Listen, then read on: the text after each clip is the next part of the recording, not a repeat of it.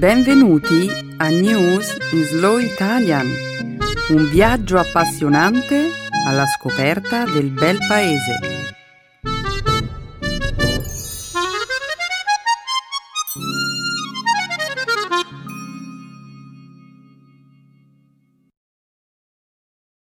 Oggi è giovedì 31 agosto 2017. Benvenuti al nostro programma settimanale News in Slow Italian. Un saluto a tutti i nostri ascoltatori. Ciao Chiara, ciao a tutti. Nella prima parte del programma, oggi parleremo del devastante uragano Harvey che lo scorso venerdì ha colpito il Texas sudorientale, sommergendo la regione. Numerose persone hanno perso la vita, mentre migliaia di persone si trovano ancora oggi in condizioni precarie. Commenteremo poi un incontro svoltosi a Parigi lunedì scorso, al quale hanno partecipato sette leader politici europei e africani. L'obiettivo del vertice era quello di delineare una strategia volta a frenare i flussi migratori verso l'Europa. Commenteremo inoltre un invito rivolto alle Nazioni Unite da parte di alcuni esperti di intelligenza artificiale, AI, che hanno sottolineato la necessità di vietare l'uso di armi autonome letali, conosciute anche con il nome di robot assassini. Infine, concluderemo con un tentativo messo in atto da un ex agente della CIA che ha deciso di acquistare una quota azionaria di Twitter al fine di impedire al presidente americano Donald Trump di usare la piattaforma. Chiara, le immagini delle inondazioni causate dall'uragano Harvey raccontano una storia veramente orribile. Molte persone anziane sono intrappolate all'interno delle loro case e hanno bisogno di aiuto. Allo stesso tempo, devo dire che sono rimasto molto toccato da un'altra serie di immagini che ho visto in tv. Moltissime persone provenienti da altre zone sono arrivate sul luogo del disastro con le loro imbarcazioni per offrire un contributo nelle operazioni di salvataggio. Sì, Stefano, questi atti di solidarietà sono davvero commoventi propongo di scegliere questa notizia come feature topic per la sessione di Speaking Studio di questa settimana. Sono certo che i nostri ascoltatori vorranno condividere le loro opinioni su questo argomento. Ottima scelta! Ora però continuiamo a presentare la puntata di questa settimana. Come sempre, la seconda parte della trasmissione sarà dedicata alla lingua e alla cultura italiana. Nel segmento grammaticale esploreremo il modo imperativo nella sua forma positiva. Infine, concluderemo il programma con una nuova espressione idiomatica. Credere, accettare con beneficio di inventario. Grazie Chiara. Beh, penso che sia arrivato il momento di dare inizio alla trasmissione. Ottimo! In alto il sipario!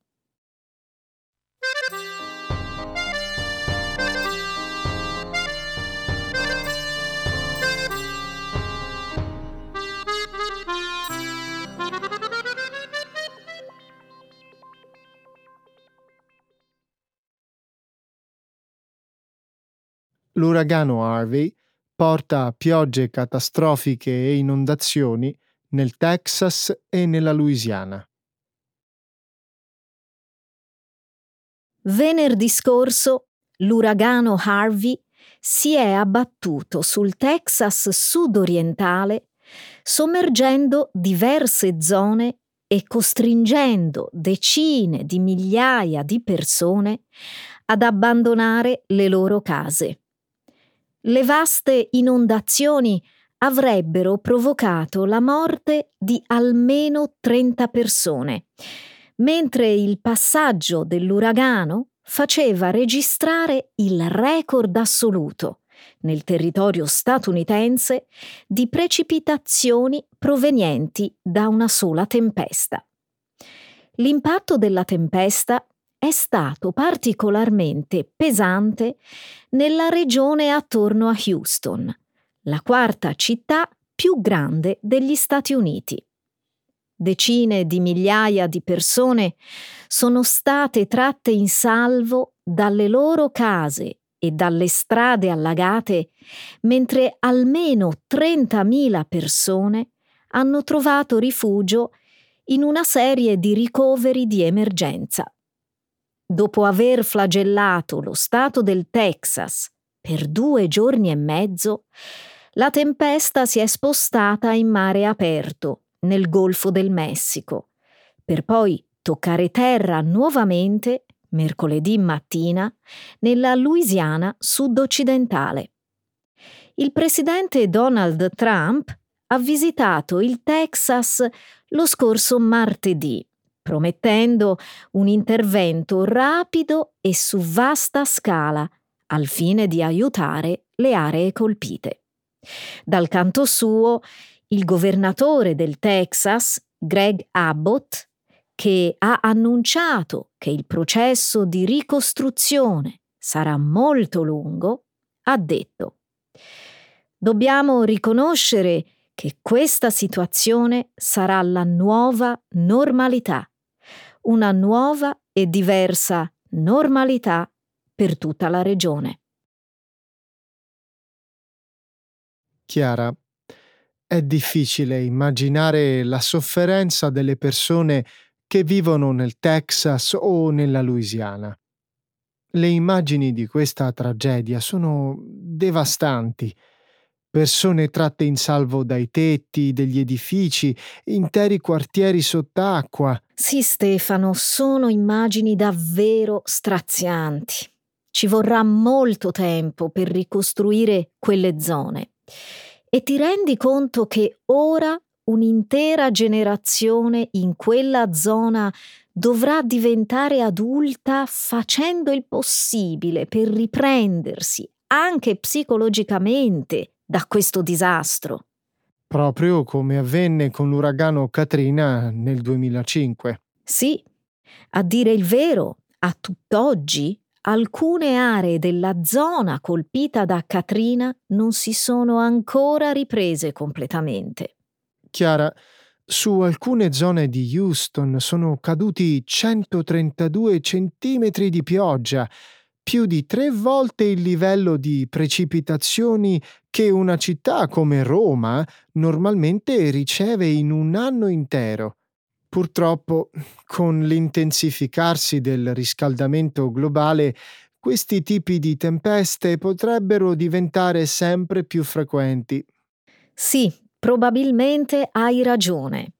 Secondo quanto dichiarato lo scorso martedì dall'Associazione Meteorologica Mondiale, l'intensità di questa tempesta è probabilmente legata al riscaldamento globale. Quando raggiunge temperature più elevate, l'acqua del mare evapora più rapidamente.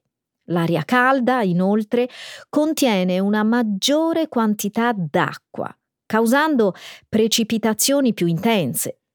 Anche l'aumento del livello del mare, causato dalla fusione dei ghiacciai, ha contribuito a rendere più intensa la tempesta. Il cambiamento climatico non è stato il diretto responsabile di questo uragano, ma eh, molto probabilmente l'ha reso più distruttivo.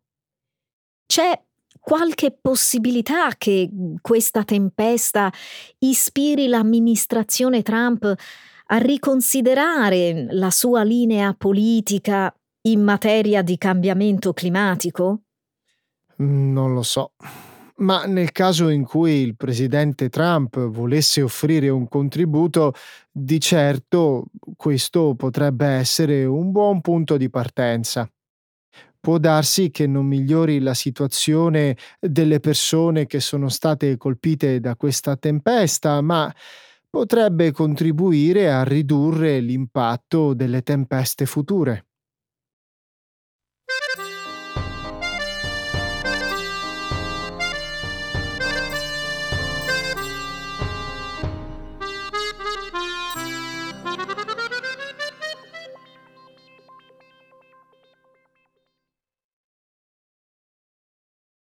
Diversi leader europei e africani approvano un nuovo piano sulla crisi migratoria. Lo scorso lunedì il presidente francese Emmanuel Macron ha accolto sette leader europei e africani in occasione di un incontro che aveva come obiettivo l'elaborazione di una strategia per frenare l'attuale flusso migratorio verso l'Europa. Macron e i governanti di Germania, Italia e Spagna si sono impegnati ad aiutare il Chad e il Niger a rafforzare i controlli alle frontiere, al fine di rendere più difficile l'accesso alla Libia, che attualmente rappresenta il principale punto di partenza della rotta migratoria che attraversa il Mediterraneo. I partecipanti all'incontro hanno inoltre discusso la possibilità di offrire ulteriori aiuti allo sviluppo, i quali avranno l'obiettivo di stimolare la crescita del mercato del lavoro nei paesi africani. I paesi europei hanno faticato in questi mesi per concordare un approccio comune volto a gestire l'afflusso di migranti. La riunione di lunedì, alla quale ha partecipato anche uno degli attuali governanti della Libia, ha proposto di affidare alcuni compiti ai paesi africani. Tra le varie misure discusse c'è una proposta volta a consentire ai migranti di presentare una richiesta di asilo direttamente nei centri africani, piuttosto che dopo l'arrivo in Europa. Il numero di persone che attraversano il Mediterraneo è diminuito significativamente negli ultimi tempi. Tuttavia, diversi esperti prevedono un'imminente inversione di tendenza, in assenza di ulteriori misure. Tra le possibili cause del calo negli arrivi si possono includere una maggiore azione repressiva contro il traffico di migranti da parte della Guardia Costiera libica e una serie di discussi provvedimenti messi in atto al fine di controllare le attività delle navi che si occupano delle operazioni di soccorso dei migranti. Elementi questi che possono dissuadere alcune persone dal tentare di attraversare il Mediterraneo. Il fatto che dei leader politici europei e africani stiano iniziando a lavorare insieme per affrontare le cause di base della crisi migratoria mi sembra incoraggiante. Tuttavia, mi chiedo fino a che punto questa discussione sia motivata da una sincera preoccupazione per i migranti e quanto invece sia motivata dall'interesse personale. In che senso, Stefano? Eh beh, Macron ha detto che la crisi migratoria deve essere gestita con solidarietà, umanità e efficienza. È chiaro che vuole essere visto come un leader energico e compassionevole, probabilmente per dare un impulso al suo indice di gradimento attualmente in calo. Angela Merkel, dal canto suo, tra qualche settimana dovrà affrontare un importante appuntamento elettorale. Anche lei, quindi, ha tutto l'interesse ad essere vista come una leader energica ed efficiente nel controllo delle migrazioni verso l'Europa. Beh sì, probabilmente hai ragione, in una certa misura. Comunque il fatto che si discuta di questi temi mi sembra molto positivo, indipendentemente da quali possano essere le reali motivazioni delle parti. Sì, purché ci sia un impegno concreto per la risoluzione della crisi migratoria. Sì, a cominciare dai problemi che sono alla radice dell'attuale crisi. Povertà? Mancanza di istruzione? Sì, questi problemi contribuiscono in modo diretto alle migrazioni illegali e al traffico di esseri umani.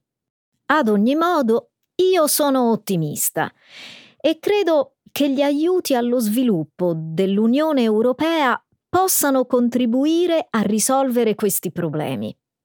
Ottimista? Mm, no, io sono scettico. Applicare controlli severi alle frontiere, così come reprimere il traffico di esseri umani, è molto più facile che cercare di ridurre la povertà e migliorare il sistema educativo.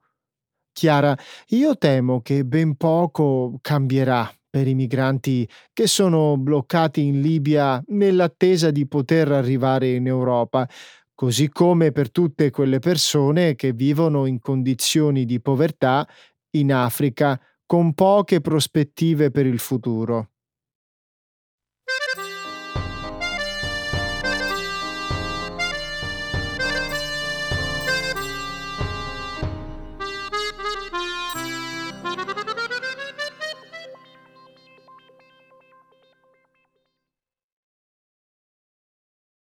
Esperti di intelligenza artificiale invitano a prendere provvedimenti contro i robot assassini.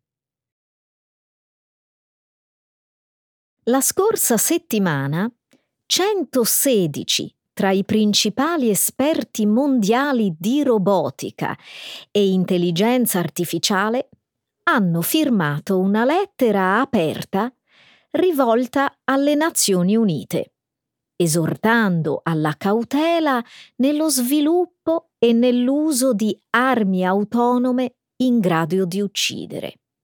La lettera, pubblicata il 21 agosto scorso, sostiene che questi robot assassini potrebbero diventare la terza rivoluzione in campo bellico, dopo la polvere da sparo e le armi nucleari.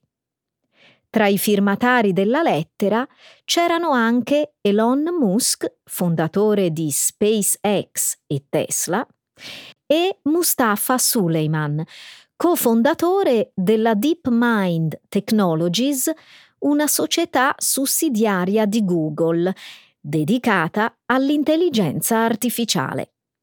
Secondo quanto si legge nella lettera, una volta sviluppate, le armi letali autonome renderanno possibile la realizzazione di conflitti armati di dimensioni inedite, combattuti ad un ritmo talmente rapido da superare la capacità di comprensione degli esseri umani. Nella loro lettera, inoltre, gli esperti scrivono che despoti e terroristi potrebbero rivolgere queste armi contro popolazioni civili innocenti. Non solo. Queste armi potrebbero anche essere riprogrammate dagli hacker. La lettera è stata indirizzata alla Convenzione delle Nazioni Unite su certe armi convenzionali, un'organizzazione che ha l'obiettivo di limitare l'uso di armi che causano sofferenze inutili o ingiustificate. L'ONU ha recentemente deciso di dare avvio a una discussione sull'uso di vari tipi di armi autonome come i droni, i carri armati e le mitragliatrici automatizzate.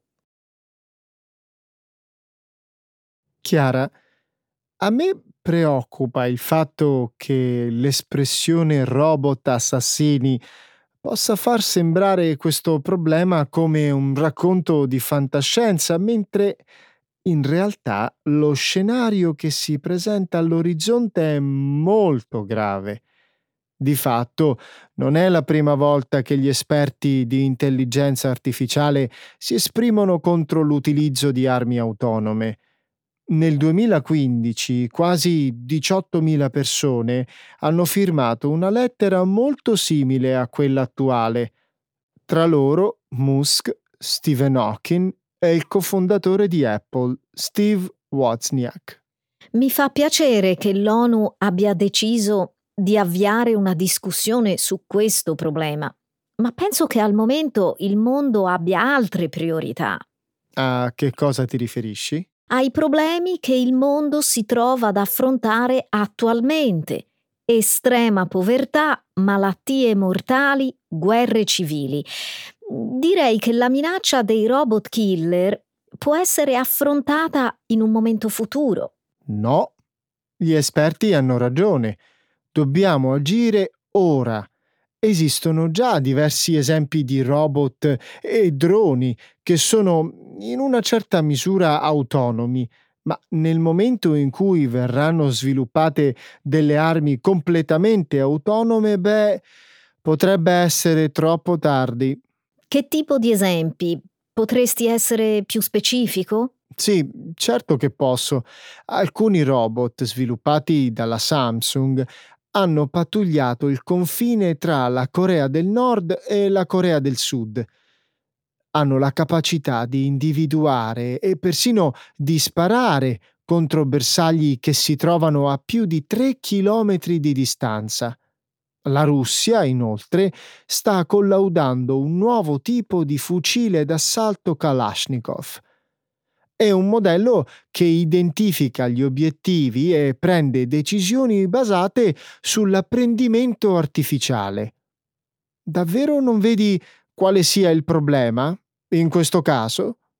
Com'è possibile che questa macchina sappia sempre cosa fare in qualsiasi tipo di situazione? E che cosa farebbe, ad esempio, eh, davanti a un oggetto che non riconosce? Mm. In realtà un altro problema che mi viene in mente è il fatto che nessun paese sarà disposto ad astenersi dall'investire risorse nello sviluppo di queste armi se gli altri paesi sono impegnati a svilupparle. Un problema che non sarà facile risolvere.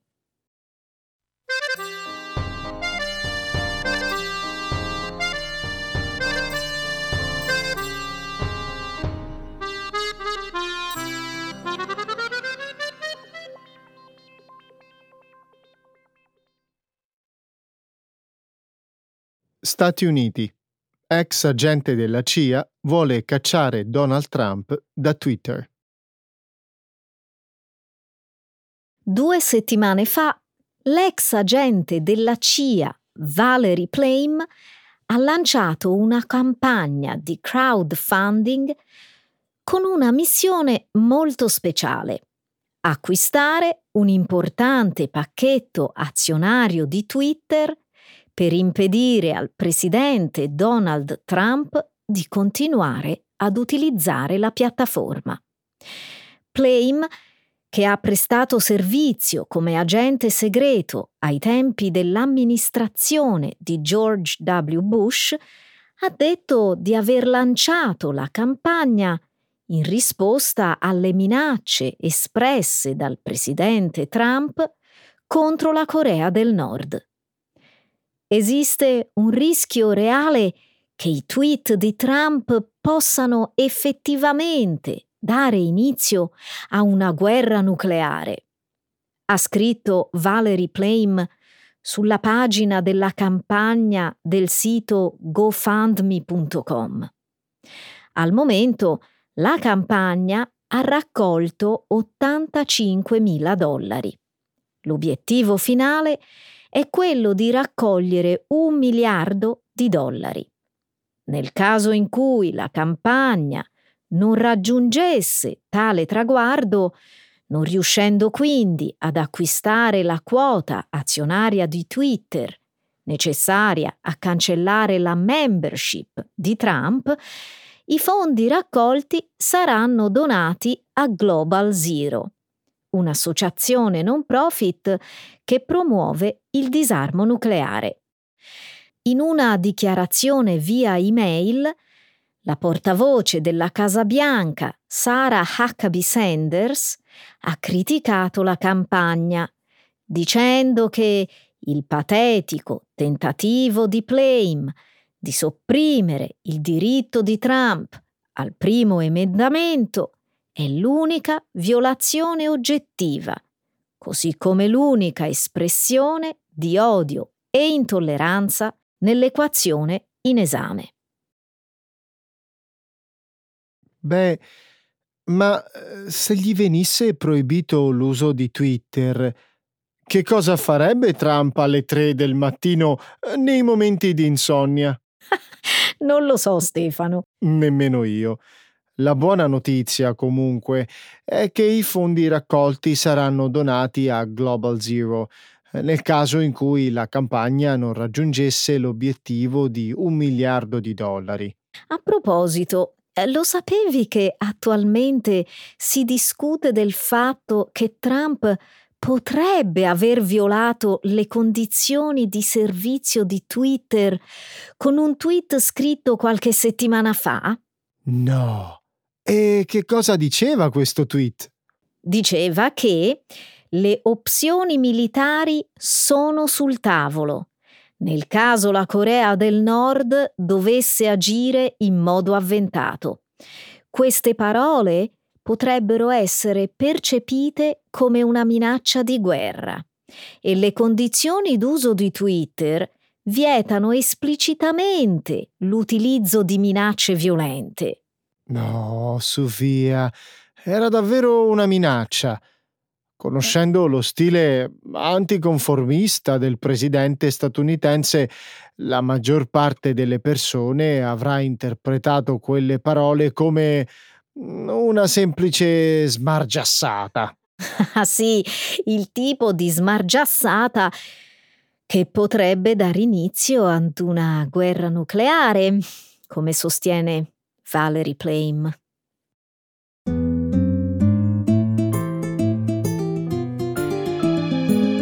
Adesso la grammatica. Per capire le regole di una lingua poetica.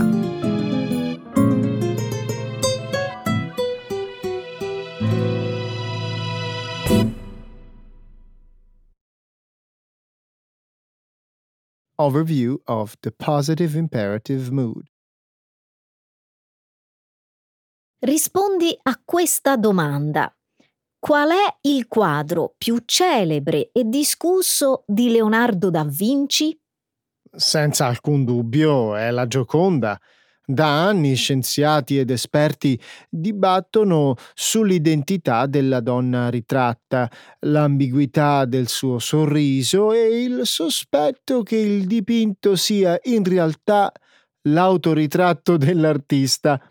Non dirmi che anche tu vuoi parlare di questo, eh? No, tranquillo. Vorrei parlare dell'enigma che riguarda i paesaggi dipinti sullo sfondo della Monna Lisa. In quale regione d'Italia si trovano? Sono luoghi reali o sono il frutto dell'immaginazione di Leonardo? Aspetta un attimo. Pensavo che il Da Vinci avesse dipinto i paesaggi della campagna toscana sullo sfondo. Di questo non si è certi.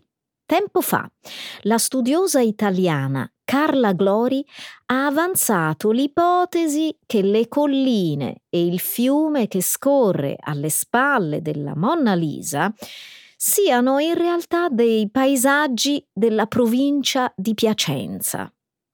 E quali sono le prove a supporto di questa tesi?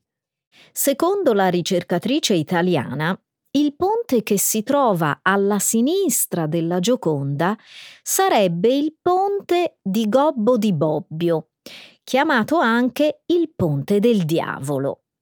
Altri ricercatori italiani invece sostengono che il paesaggio sullo sfondo della Gioconda rappresenti i luoghi nei pressi del lago di Seo, mentre per altri ancora a quelli del Ducato di Urbino. Quindi nelle Marche, se non sbaglio. Beh, non è proprio esatto.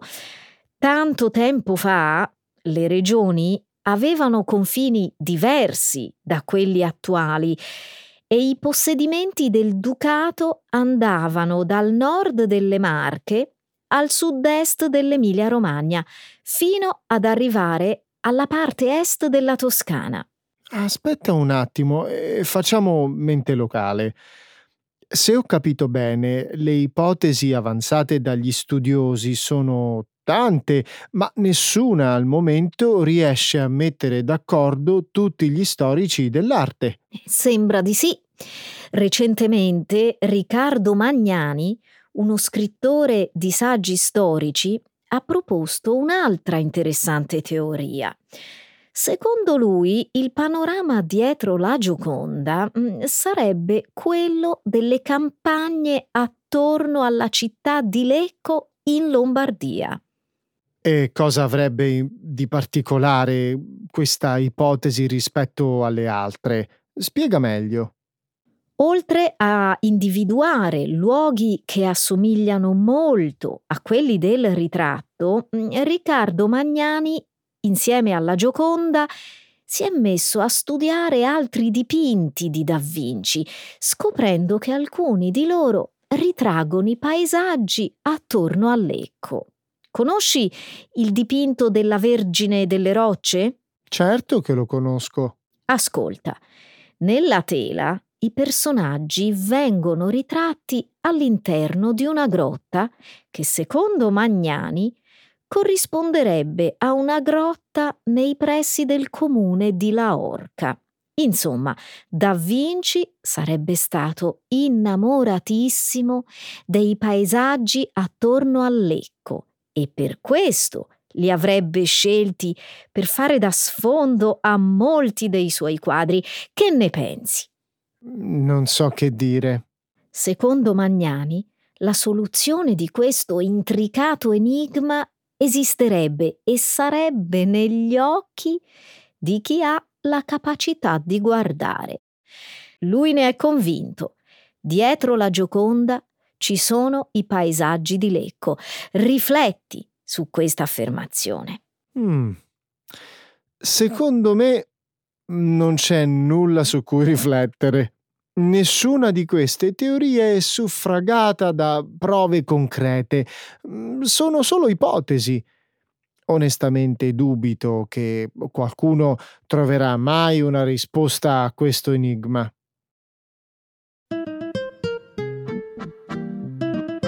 Ecco le espressioni, un saggio di una cultura che ride e sa far vivere forti emozioni.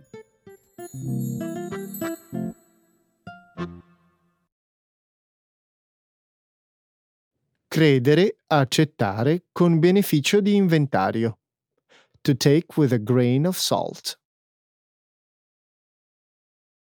Ho letto una notizia davvero incredibile, anche se a dire il vero credo che sia da accettare con il beneficio di inventario.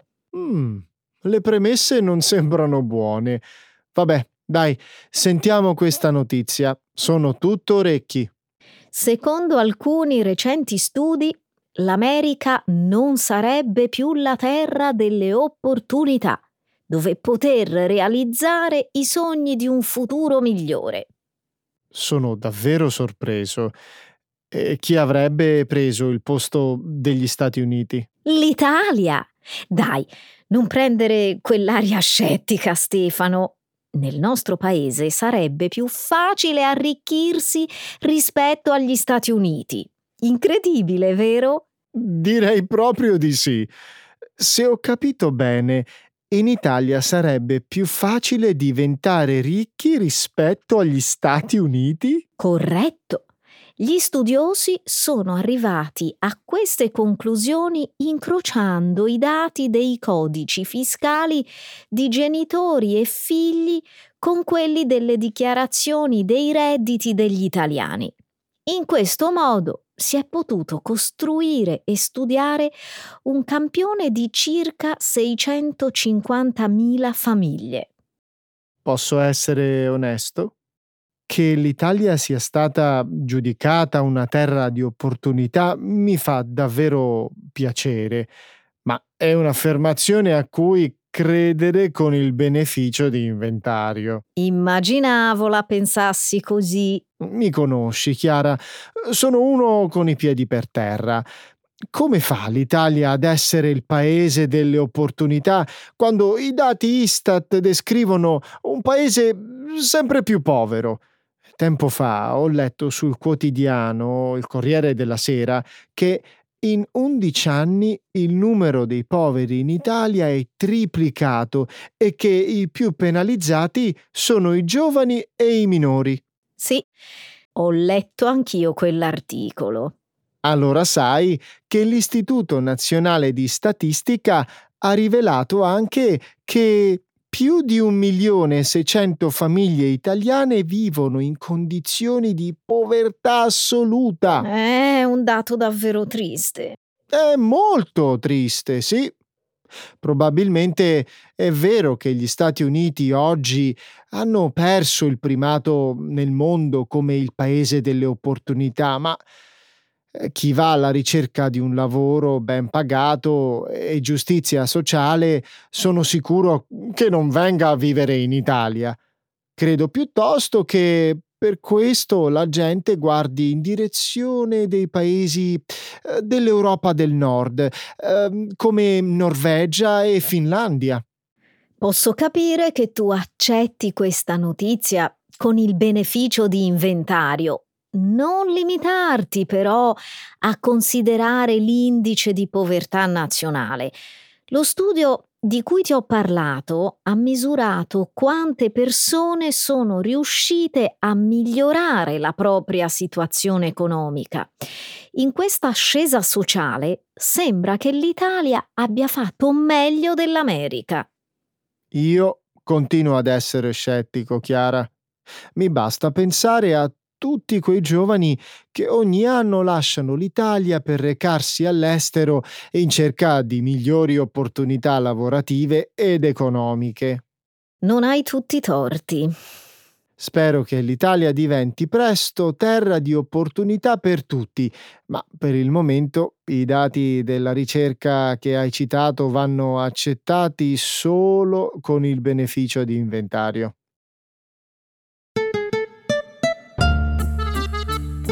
Siamo arrivati alla fine di questa puntata, Chiara. È l'ora dei saluti? È stato un vero piacere, Stefano. Ciao a tutti. Ciao.